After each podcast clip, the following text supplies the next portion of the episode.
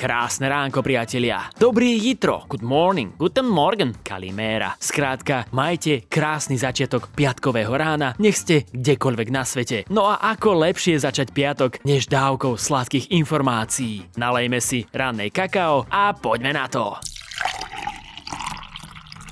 Slovenskí hokejisti si tento týždeň na zimných olympijských hrách zmerali sily z USA, ktoré po nájazdoch zdolali 2-3 a tým pádom sme postúpili do semifinále. Po tomto zápase sa cez Slovensko mali presúvať americké jednotky, ale keďže istá skupina fanúšikov zároveň tvorí aj skupinu odporcov presúvania sa spojeneckých jednotiek po Slovensku, tak vznikla špeciálna akcoška. Spomínaní fanúšikovia privítali amerických vojakov, ktorí prišli na Slovensko kvôli cvičeniu, ktoré by the way bolo už niekoľko mesiacov ohlasované, a čakali ich na hraničnom prechode Brodské s nápismi Yankee go home. Aké nápadité. A čo sa týka toho vojenského cvičenia, až 1500 vojakov zo 700 kusmi kolesovej techniky bude cestovať v 7 konvojoch. Každý konvoj bude rozdelený maximálne do 5 skupín s rozostupmi medzi sebou. Ale tie rozostupy nie sú asi kvôli pandémii. Americké jednotky pôjdu v nočných až skorých ranných hodinách tak, aby minimálne zasahovali do cestnej premávky. Píše sa v tlačovej správe Českého silového rezortu. No a spomínaní protestujúci si na Facebooku vytvorili akciu, zorganizovali obrovské hnutie, ktorého účasť potvrdilo neuveriteľných 97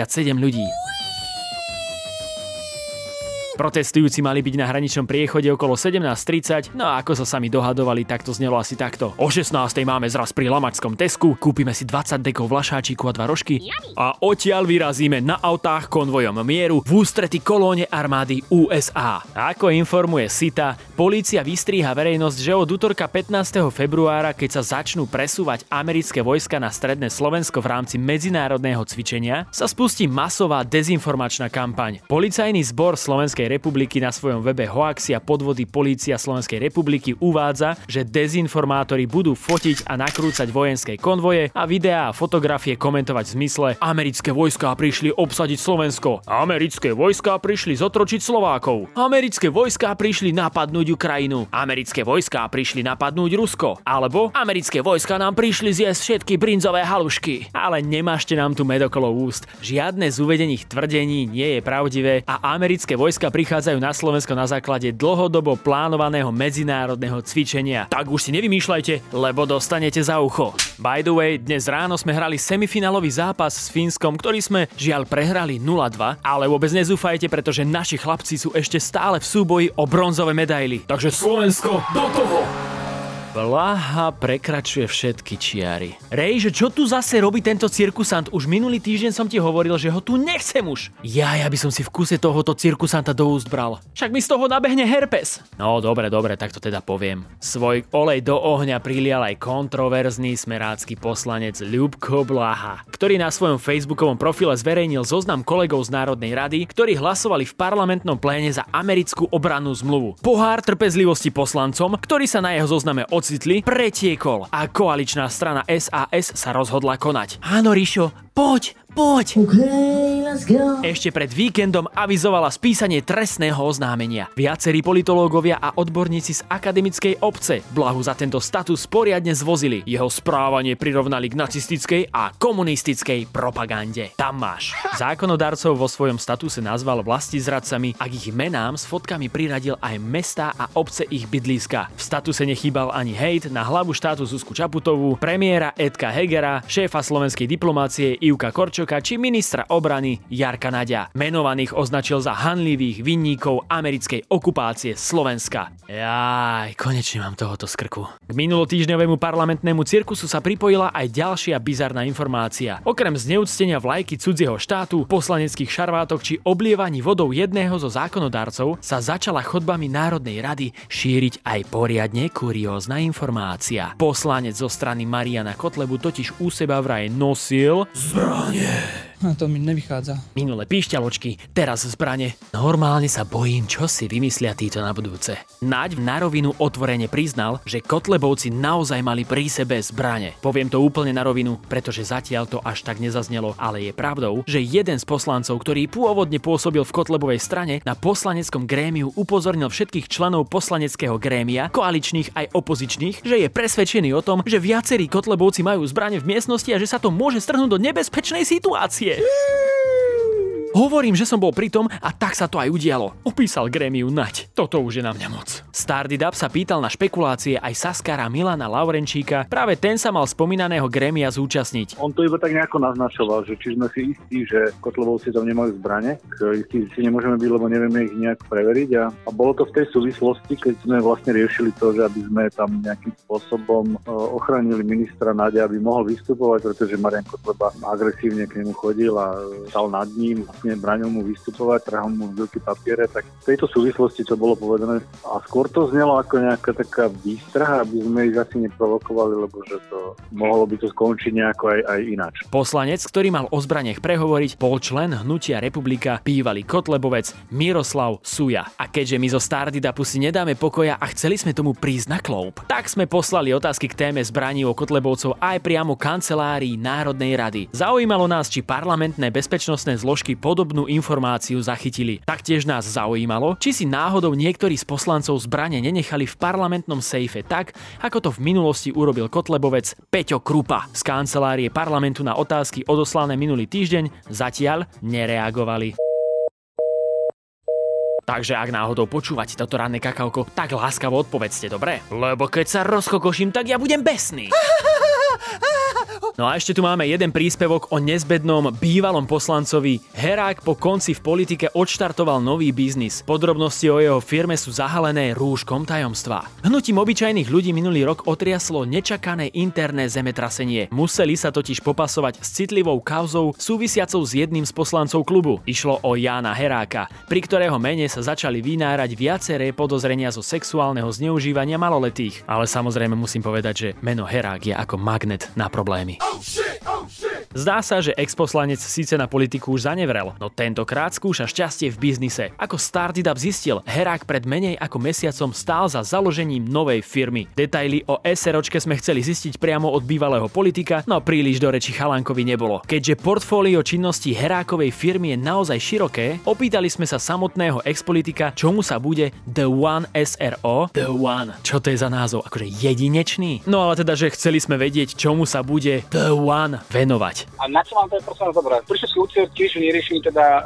čomu sa vyšetko venujete a toto naozaj s tým, že nie som verejný činiteľ, ja nemusím absolútne sa vám zverejňovať, tak ako nehneď sa mňa na toto vám nezodpoviem. Dobre? Odpovedal bývalý poslanec, keď sme sa ho pýtali na biznis ciele jeho firmy. No ale tak nechajme Heráka podnikať a uvidíme, či spraví dieru do sveta. Vy na druhej strane však vedzte, že tieto infošky boli vycucané z nášho newslettera, ktorý môžeš cucať aj ty. Tak si šupni do prehliadača startup.sk/newsletter a tam šupni svoj mail a cucaj.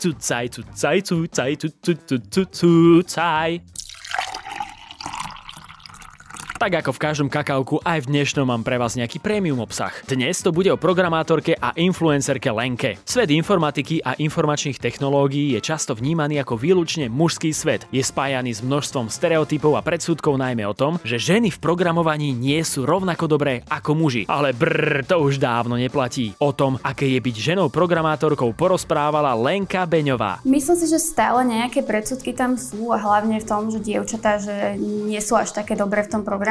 Čo naozaj nemusí byť pravda, ale zase je pravda, že chlapci sa k tomuto dostávajú oveľa skôr. Tak samozrejme, že keď sme ten projekt prezentovali, tak Cvičety sa ma naozaj pýtal nejaké otázky, že a táto časť kódu, že ako funguje a ako si to robila, aby sa naozaj uistilo, že som to programovala ja, pričom pri tých chlapcoch to takto nebolo a tam sa bralo, že naozaj to napísali oni. So svojím priateľom aktuálne pracuje na vývoji vlastnej aplikácie. Má ISO appku na úpravu fotiek s použitím umelej inteligencie. Ako hodnotí prácu v Esete a ktoré sú jej obľúbené hry, si môžete prečítať u nás na webe. Na chvíľku sa vráťme aj k zimnej olympiáde, ktorá inak by the way priniesla dosť veľkú pozornosť inak pofidernej verejnoprávnej športovej televízii.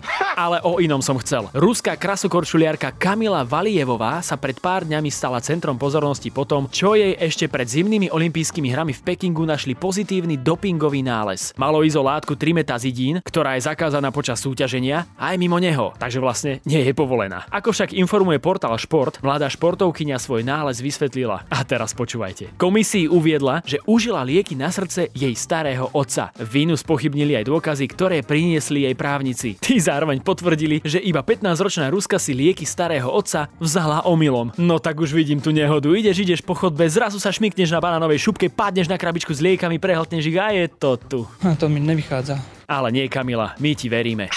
Neviem, ako ste na tom s TikTokom, ale mám tu jednu špecialitku aj z tohto súdka. Patrik Vaľko je aktuálne najúspešnejším TikTokerom na Slovensku. Sleduje ho tu až 1,7 milióna ľudí. Na sociálnej sieti najnovšie upozornil na nevšednú situáciu. Ukradli mu zvuk z videa, ktorý sa následne stal virálnym a nielen v našej krajine. Celé je to pre mňa zvláštne, pretože moje pôvodné video je z roku 2019.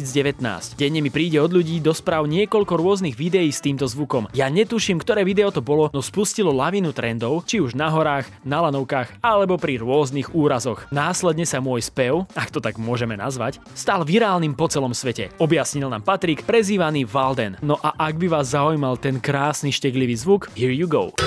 In nomine Patris et Filii et Spiritus Sanctis. Et Domine Sanctis, amen. A vôbec sme to neplánovali, ale tento zvuk veľmi príjemne premosťuje aj do ďalšej témičky, pretože bude o katolíckom kňazovi pôsobiacom v Arizone, ktorý rezignoval po tom, čo zistil, že viac ako 20 rokov nesprávne vykonával krsty. To je dosť veľa.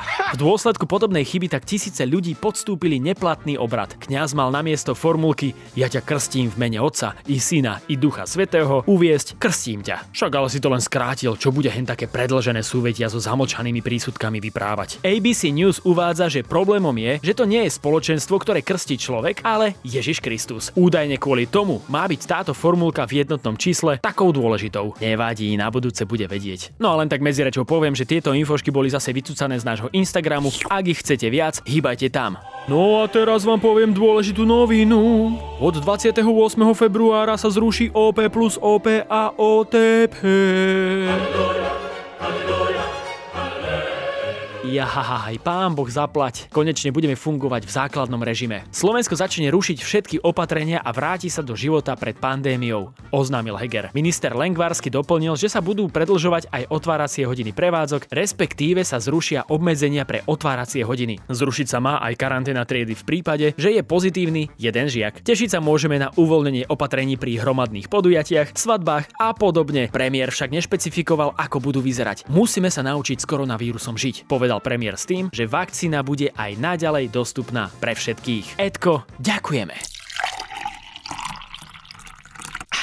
Mnohí z nás pred pandémiou cestovali šmírom švárom hojať undia po celej mape, no a aktuálne nemusíte čakať do 28.